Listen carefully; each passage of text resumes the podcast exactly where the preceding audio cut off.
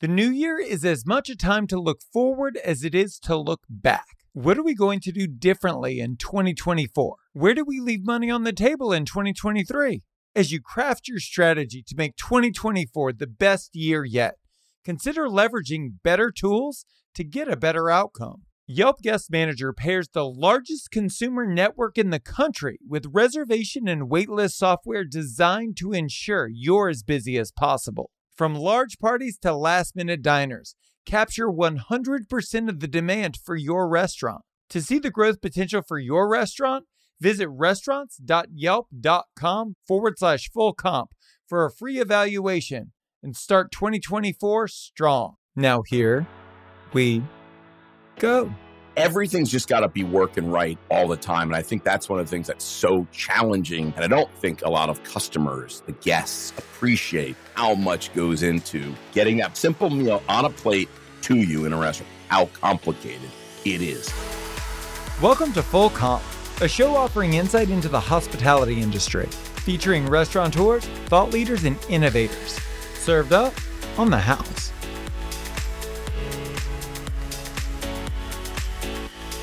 Are you on track to hit your profitability goals for this year? If you're struggling to hit your numbers, I might be able to help. Here's how I do it. Every year, I offer five complimentary growth sessions to restaurant owners looking to scale.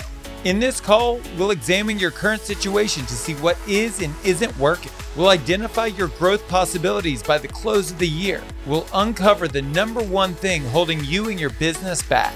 And we'll develop a growth plan that will get your business results. Go to planwithjosh.com to schedule one of the five complimentary growth sessions. They're going to go quickly, they always do. The idea of venture capital doesn't typically enter the mind of most restaurant owners, but those opportunities do exist. Today, we're sitting down with Michael Schatzberg, an industry veteran on the lookout for the next big restaurant concept. Today, we discuss what it takes to win in this competitive market and what makes a restaurant concept truly investable.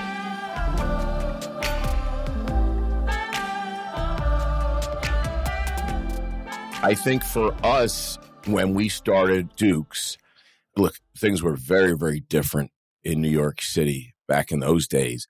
People went out for lunch. Fast casual hadn't even been invented yet. There was no such thing.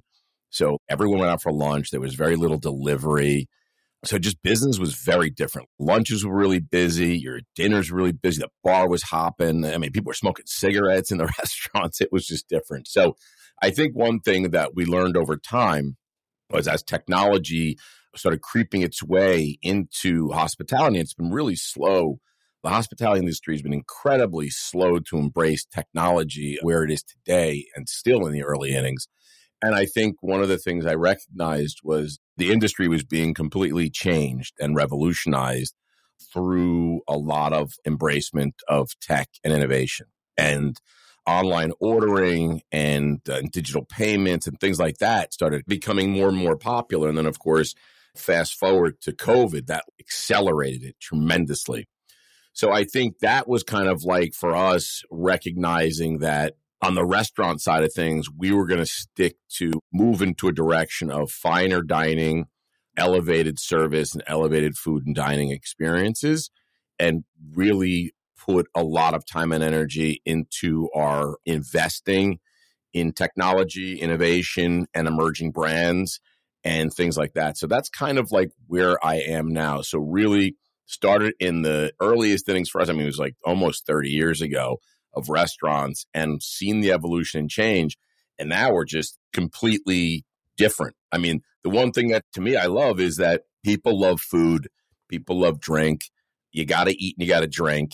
And we love hospitality. I love making, I love seeing people happy. I love making people happy like that. So it's great. So we're just having a blast and adding this new element to our business with branded on the venture side over the last couple years. It's just been great and now being able to invest in emerging brands and tech companies and kind of taking all the experiences I've had over the years and being able to help some of these companies grow and accelerate and and some of the mistakes I've already made I can then kind of share with these founders whether it be restaurants or tech it's just awesome it's great I love it and I think 25, 30 years in restaurants. It's great. And we still own and operate a bunch of restaurants, over a dozen restaurants. Let's talk about that. So, through your path, you mentioned mistakes made. I definitely want to delve into those, but I also want to start with your strengths.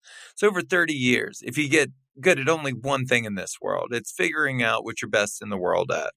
For you, what is it? And how does it function in a way that creates an impactful restaurant experience?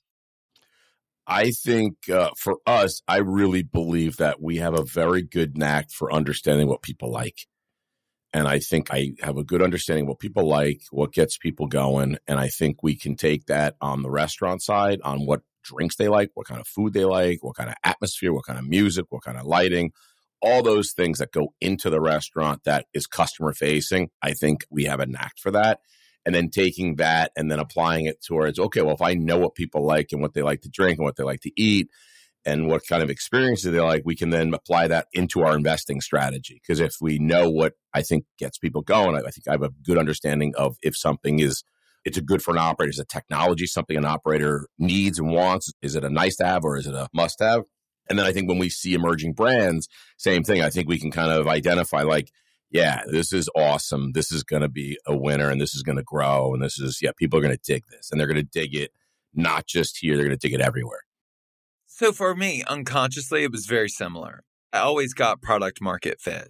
The way I've described it is, is that I figured out early on that I'm not special. That like what I like, everybody likes. And so in serving myself, truly, yeah. and so like in, yeah. in being completely average, right, and being able to serve myself and being able to market to myself, I'm able to market to the masses. And as many successes and failures as you've been a part of, tell me if you think I'm wrong, but in my life, it's always come down to product market fit before anything else, right? That's a hundred percent, man. Because you could have a great menu and a great idea and a great looking space and a lot of the things I mentioned, the music, the lighting, everything, the design, everything great.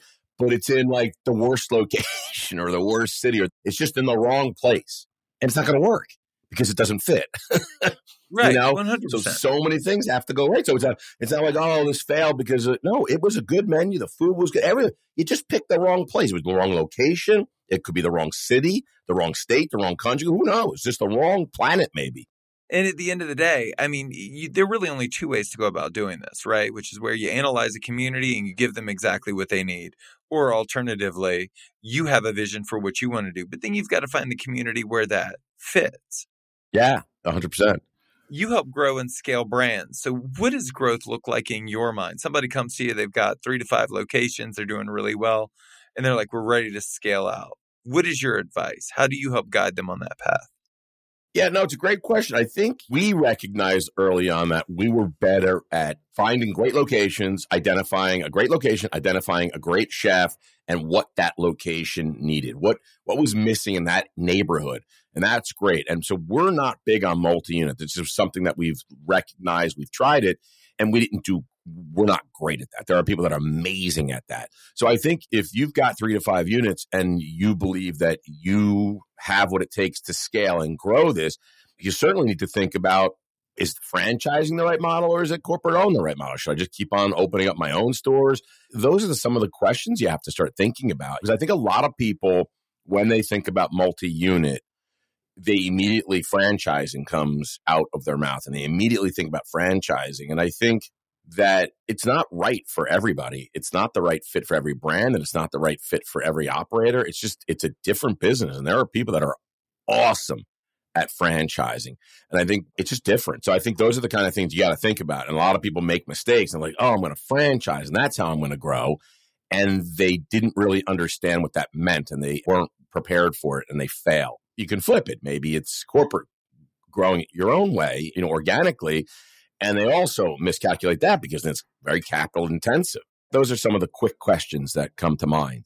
Back to your point about product market fit. I mean, a lot of people, just because something resonates in one town or one city, it doesn't mean it's going to work everywhere. So sometimes you also got to just think, do your homework. Just because you're doing well, I'm just, you know, Chicago or New York or, or Miami, whatever it may be, and you have three to five stores, that doesn't necessarily, is that going to try, like, do you want to grow in Miami? Do you want to just grow in Florida? Or are you like, oh, I want to bring this across the country? It doesn't always work. Some stuff that people love in Cali, Southern Cal in particular, it doesn't necessarily resonate in New York. And certainly things in New York don't resonate all over the country. You don't see tremendous, a lot of brands starting in New York City. You don't see it a lot. Usually it's the West of these, right? 100%. You're a Cali guy, right? I am. I am. That's where the cool stuff happens. All the cool stuff happens in Cali. And then years later, we in New York, we discover it. We're like, holy shit, look at this. And then you're like, dude, that's been in Cali for 10 years, man. yes. It's because there's a diverse demographic, right? So you're able to try things, and there's probably a large enough market to satisfy whatever demand you need. Yeah, Cali's like a country. It is. Technically the fourth largest economy in the world. And the North and the South are like so different, right? Like just talk about the resonating and like so something in San Francisco, maybe that won't even resonate in Southern California. Sure. And that's like you shouldn't be growing down there. Maybe you gotta go up to like Washington or to Midwest, I should say. 100%. One of the other issues in California is it's just really expensive to do business here. So I think that the reason that you see so many brands starting here and then branching out is because thousands die, right? So the ones that you see are just exceptionally strong brands because if you can make it for 10 years in California, you can make it anywhere on the planet. Yeah, I would say one thing New York and Cali have in common is, man, I know we say that we're really business friendly and everything like that, but I don't know if we really are business friendly. I think we make it really, really hard and complicated to get businesses open. I know in New York, it's like we have a book that the city puts out to help restaurant operators know what you need to do to open a restaurant in the five boroughs. It's like 40,000 pages long of every department that you need to contact for everything. It's an open flame permit, the fire, the this, the air conditioning permit. It's just so much red tape. And it really just Ah, it just seems like it could be a lot easier for us to open up restaurants and generate revenue and pay taxes and hire and employ people. It seems like we make it really, really complicated, but maybe that's the nature of bureaucracy. yeah, right. That's how they make their money. You've opened a ton of places. And for people that don't know you and don't know branded strategic hospitality, how would you describe what you do for a living and then what the company does? So, branded Hospitality, it's a venture investment company. It is a venture investment platform with assets under management, and we look to deploy capital into emerging technology companies, emerging brands, and innovation. Things like that. I mean, that is 100% essentially what Branded does day in and day out. And then we have a lot of support to help that thesis. But we are good stewards of capital. We deploy our own capital, we get LP capital and we find what we believe are great investments that are going to give great returns to us and our partners. That is what we do. And we are only focused on the hospitality and food service business. It's the only place we play in. So I don't invest in biotech. We don't invest in energy and real estate. We don't do that. Having said that, we also support our that business through we own and operate restaurants. That helps with that thesis because I get to vet and test things and I really understand the business more. So if we can try things in our restaurants, that just helps me understand is this tech, is this innovation, is this brand something good? So I think that we are very good at marketing. So I believe that we do a lot of events, a lot of trade shows, conferences, all to support our partner companies, our portfolio. So we go to a lot of conferences and trade shows, and really we have 50, over 50 investments today. When I was in Chicago at the National Restaurant Show, I'm ending at like 23 of our portfolio companies there, showing in one way or another. And so for us to go out there and throw a cocktail party and have our portfolio companies there and have operators there and have investors there, it's just bringing the community together in another city. And that's, I think, for us, we love hospitality is in our DNA. We love the community. Even our podcast that we do, and we talked about this together. I mean, our podcast really just started to it was just kind of letting the world know that this is a company that we invested in. Here's the founder. Listen how cool the stuff they're doing. And then somebody told me, well, you got to do a podcast weekly if you want to get any traction. So we ran out of investments because we only have 50. So we had to just start getting other guests and we started bringing other guests on and we just have a blast doing it. And really, it's just another way to support our business, letting people know that that's what we do. We invest and help accelerate the growth of companies in this space. When it comes to restaurant concepts, what makes a restaurant concept investable in your mind? Yeah, it's like a similar strategy. It's again, you got to get that team. And obviously, you have to like what the product is that they're pushing out. And I think, and you kind of get a feel for is it something that you see that if they have three or five units, let's just say, and is it something that has some social buzz? Is there a story about this? I think you need a good story and you need some good, because social media has become so important with these brands today. So if it's completely obscure, no one knows about it, and it's not really a good story, I'm not as thrilled about it. But when you hear a little bit of buzz, especially with like some of the younger generation, I just think that that's the kind of stuff that we like to see. And just making sure that I don't know. Today, I just feel like stuff's just got a little coolness factor to it because you're trying to go from five units to maybe let's say 25 units and then maybe 50 units. So you, you got to say like, yeah, can this be supported by that many units? Is this brand that kind of stuff. And then, and then obviously you get into the economics. But even before you really dig into the economics, because obviously if unit economics aren't good, then we're not going to get involved. But if you even dig into it, you just got to be like, is this cool? Do I like it? Do I care? One of the big advantages to working with an investment group like yours, in my mind, is that you supply more than money. How do you help brands that you invest in get better and bigger faster? It's a great question. I got to tell you, we have discussions about this all the time because I think that some people are just looking for money and they come to the table with money. And by the way, that's really, really important. If you're growing and need money, it's great. And I don't think any investor looks at themselves as non strategic. I don't think that most investors be like, yeah, I'm not strategic. I just cut you a check. That's all I do. And I, I think most investors feel like I'm cutting a check and I'm going to be helpful and I'm going to try and help you do the best you can because I want to help my investment. But at the end of the day, I think for us, I mean, we obviously look at ourselves truly as strategic investors because this is where we play. And so in the early innings of some of these, let's just go on brands for a minute. A lot of their tech stack hasn't really been fully matured yet. It's not even close. They haven't made a lot of decisions. They're just starting to think about decisions. Maybe they made a decision and it's the wrong. It's a great opportunity to correct the mistake they made in some of their tech and innovation, if that makes sense. So, one of the things that we certainly like to do is just make them aware of all the different options are, that are out there, some of the good companies that are doing great things. And they're not every company is not the right fit for every brand, but just helping them navigate the waters of kind of the technology side of things. Because on the on the brand side, we're not really looking. I mean, we own and operate high end, full serve fine dine, but that's not where we're investing. When we're investing, we're investing in emerging brands that are looking to grow and scale not one offs. So I think that's something we're incredibly helpful with. And I think connecting the dots. So I think we have a real great network where, like I said before, we travel really all over the country, all over the world, and are really great networkers.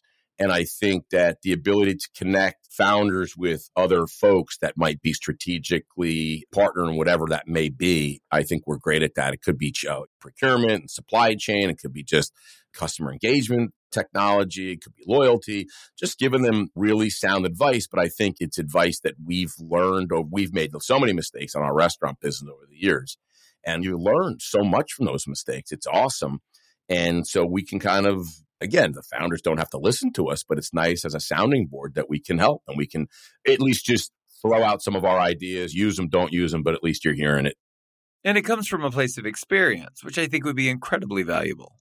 I believe so. And I believe that when we are talking to some of the founders that we've invested, I believe that they recognize that all advice is not equal.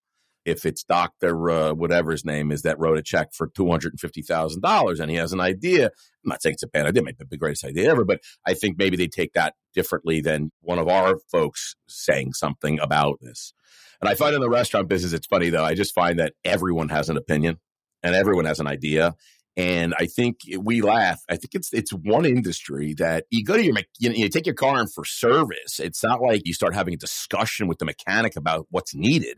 You don't even see the mechanic. You just bring it in and they call you, say your car's ready, and they tell you, you know, five hundred bucks, and they give you some old parts in a bag, and they say, hey, we replaced these. You know, yeah, they were they were bad. You know, you're like, okay, great, thank you very much. In the restaurant business, hospitality, I feel like everyone feels that they understand the business because everyone has been out for dinner. Everyone orders online. Everyone knows food and everyone's probably cooked something grilled cheese, a steak, an omelet. Everyone's done that. So everyone's like, look, I can cook and I've been out. I've made reservations. I know this business. Yeah, right. Why so many people get into it, right?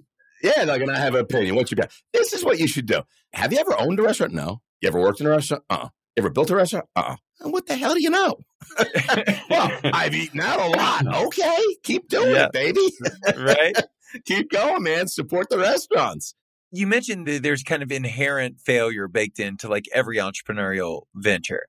I'm sure that some of the brands you've invested in have done incredibly well and some have struggled. For the ones that have struggled, what were the common issues that you found? I think some founders fail to recognize A, it's really hard to raise money and it takes a really long time. And I think a lot of founders don't really understand that. They just think that, oh, I have an idea and I'm going to be raising money. So I think that being undercapitalized is always a big problem. And I would also add that whatever you think it's going to cost is probably going to cost two times that. So I think they underestimate costs, and that could go on brands, it could go on tech. They just underestimate their costs of what it's going to cost them. And I think another thing I found, certainly on the tech side, is it's really hard to sell technology. And you got to sell a lot of it to a lot of restaurants to build scale and build numbers. Look at some of these legacy, the big tech companies in our industry that are rock stars and they're great. The open tables that have been around for 20 something years. They're 25 years old, let's say. And I'm just throwing out, I think it's a guesstimate. I think it's a solid number, but I think they have 70,000 restaurants on their platform. So just think about this country has just in America, we have a million restaurants. And I'm saying they're all right for OpenTable, obviously, but have a million restaurants. OpenTable, this monster company, worldwide, global, global leader on reservations, 70,000. So I think also they underestimate. Sometimes the founders talk up the TAM, the TAM. Look how the market, it's so big. Yes, it is a really big market, a big, big market. But man, it's really fragmented and really hard to sell it. It's just really hard. It's a lot of restaurants and it's really hard to sell to a lot of restaurants, a lot of onesies. It would be great if you could just be like sell one restaurant brand and they have a million locations. Be like, great. But it's just not that way. There's a lot of guys with 10, 20, 50, 100. And there's a lot of them. So it's really hard. I think they fail to recognize how expensive and hard it is to sell. Well, and I think outside of tech, the same is true for restaurateurs, right? That you've got restaurant founders that think, look, when I opened that bar in Hollywood, we made money from day one. And so I thought that's how it was for everyone, every time. How hard is it to make money? I came out of nightclubs. You printed money. I opened a bar. I printed money. I opened a fine dining restaurant. I ate shit for years because you just don't realize how hard it is, how expensive it is. And you also don't think use case for every tier of dining. The TAM for a fine dining restaurant has to be so much larger than a dive bar in Hollywood because of frequency, right? People go to a dive bar every day. They'll go to a fine dining restaurant, the best fine dining restaurant in the world, once to twice a year. So you need a much larger market to keep that thing full. It's a great point, Josh. It really is a great point. We're going get back to the restaurant side and hospitality. We talk to our team on the restaurant side about how fortunate you are to have a guest come into your restaurant. And you take it for granted. Don't because they have so many choices. Certainly in New York and LA. I mean, there's just so many choices. You could probably pick a different restaurant every day. In New York City, there's 22,000 restaurants. So literally, there's 365 days in a year. You couldn't eat in every restaurant. Ah, do some quick math. I'm not a math guy. But you, you every day a different restaurant. You still take years and years and years to get to 22,000. You know what I mean? There's just so many choices. So to be successful, to your point, yeah, there's a lot of people, but they got a lot of choices too. So you got to really be on your game. Everything's just got to be working right all the time. And I think that's one of the things that's so challenging. And I don't think a lot of customers, the guests, appreciate how much goes into getting that burger, uh, just a burger or a spaghetti meatball, just a simple meal on a plate to you in a restaurant. How complicated it is that was part of our marketing. I mean, on our menus for the fine dining restaurant, it said that the person that showed up to begin the process of creating your meal showed up at eight o'clock this morning, and it's six o'clock at night. I was about to say, did they know that those like somebody yesterday or or six o'clock in the morning started making the stock, baking the bread, whatever it is? I mean, someone started that early in the morning or the day before, just so you can have dinner tonight, and then tomorrow it starts all over again.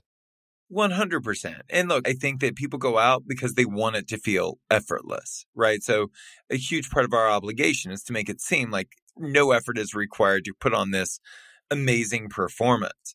But I think it's also really hamstrung us, right? Because we have, as an industry, artificially depressed prices, right? So that burger that cost $24 today should have cost $24 five years ago, and today it should probably cost 30 And so they think that it should be easier and cheaper than it is. And the only brands that have sprinted have figured out a way to message that in a way that is accessible. I always find it interesting. It's a great point. I find that interesting. I travel quite a bit and certainly would love to travel. And I love to get out of America and I love to travel to Europe in particular. And most countries outside of America, I don't have the exact, but most countries outside of America, there's no tipping. It isn't part of the culture. It's not part of the DNA. You know, maybe you have a coffee, you throw a dollar or something like that. But for the most part, there's no tipping. And I know in this country there are many operators. Danny Meyer, legend, tried it. Like many operators have tried it. And I think about that. I'm like, so you just brought up cost. If we did away with, so basically the customer is helping to pay the employees, right? To cut, right? So if we did away with it, would we have to raise all our prices by 22%? Yeah. And because you just talked about pricing in Europe, there's no tipping, but I don't, it's not like everything, like I go out when I'm there, and I go out for dinner, like I don't see like, oh my God, everything is so, except that must be because there's no tipping. No, I find it to be quite the contrary. I actually find the price to be reasonable and maybe even less than here. So I don't know. It's a it's a weird phenomenon. I haven't done too much research. I was just thinking about it right here today. That's live stuff right there. That's Schatzy thinking right on the show. That is. You bring up a really interesting point there. I've never thought about the dichotomy between international and here. Yeah, no, because I'm just curious. Like you say, like if tomorrow we said, all right, no more tipping in America, we all agree. Okay, we all agree okay, well, now these employees have to get paid. Would our payroll just go, poof? Be like, holy shit, no restaurants making money anymore. It's really weird because everyone complains as an operator. I've complained about labor since I started doing, since I've been in the business. There's never a time that I woke up or I got to the restaurant and I was like, oh, you know what? Labor's really inexpensive in our restaurants today. It's, Thank goodness we solved that one. It's it's always been a problem. You always looked at your labor costs. And you're always like, God damn it, I got to cut some hours. I got to cut some hours. How do I cut some hours? How do I do things? And I'm just like, well, if the tips didn't pay them, right, or you know, at least certainly make up the difference, but whatever the wages, blah blah blah. Boy, that would really change the economics of a restaurant. It'd make a bad even worse. Oh, for sure. Well, I mean, and you also think about the individuals involved and you look at front of house employees and you say a lot of them are in it for the disproportionate benefit, right? That yeah. they get to do this particular style of work, which comes with pros and cons, but they're working three to four days a week and pulling in fifty to seventy-five thousand dollars a year, or however much they think they're making in their particular market. That if you actually leveled it out to what was a reasonable wage for the effort, everybody would quit, right? Even if it was $20 an hour. Nobody wants to work for that in this industry. No, and I think not to harp on this subject, but I remember Danny Meyer tried and I think that's what he did. He, he just gave a wage, and I think what he found, and this is not from him to me, this is just what I heard in the industry. What he found was, in some, and I think some employees told some of people that I know that worked for Union Square Hospitality, and they're amazing operation. Great. I mean, really, they're just unbelievable operators. I think what they found was that to your point, a lot of staff left because they're like, you're paying me $30 an hour. Yeah, but you know what? I could go somewhere else and maybe I'll make 30 in a downside, but on a great night, I could make blah, blah, blah, which would equate to, you know, $75 an hour because I made $500. You know, I'm just, I sold some crazy wines and blah, blah, blah. I think a lot of staff, at least again, going back on, on the fine dining side, I think a lot of the staff love that they can really, if they're really good at their craft, they could like sell some crazy wines and drinks and do a lot of really great stuff and, and a phenomenal guest experience and bring home a really nice paycheck. If you wanted to educate one of your restaurant founders or even one of your tech founders, what resources would you point them towards to learn and grow? Are there books or podcasts or Well, they would have to listen to your podcast, obviously. Oh, of course. I mean, obviously. full, full comp would be the first place I would say go to full comp and listen to all 385 episodes or whatever you're up to now. And so that would keep them busy for a while, right? Yeah, of course. Then I would say go to the hospitality hangout, listen to my podcast. You won't learn a lot, but you'll have a few laughs. Yeah, there we go. And then, and I would like to sit and have coffee with them for an hour and just talk. I think that would be great. And if not me, just someone who's been in the business a long time and just talk to them. Try and get coffee or a beer with them for an hour. I think that would be really helpful. Better than a book, in my opinion. Unless it's Danny Meyer's book, Setting the Table. I think I'm pretty sure it's Setting the Table. I forget the name. It's been around for a long time. If you can get some really great operators to talk to, I think that's the best, right? Oh, yeah. Last question for you. The restaurant industry is full of all of these unspoken rules and traditions about how things should be done. How would you like to see us turn the tables to create a better future for all of us? What I saw during COVID, it was really incredible because we talked about technology like online ordering, and online ordering has been around for a long time. It's not new. I mean, we were using a company called Seamless Web. You probably remember. It's now been it's now Grubhub but it was seamless web and it was just for offices. And then people were, this is 20 years ago. 20 years ago, people were faxing in orders to restaurants and restaurants were bringing them food and they were doing it online. And I think the consumer got very much used to it and they loved it. And they're like, wow, this is so super convenient and it doesn't cost me anything. And I can just order food and it comes to me and the restaurant's making money and I'm making money. I mean, I'm getting fed and this is great. And I think COVID hits, and I think it shined the light to the consumer of how expensive online ordering is to the restaurant operator, that the restaurant was paying for all of the services that you got. So you're getting that free delivery and you were getting all this, everything, and it was costing the restaurant 30%.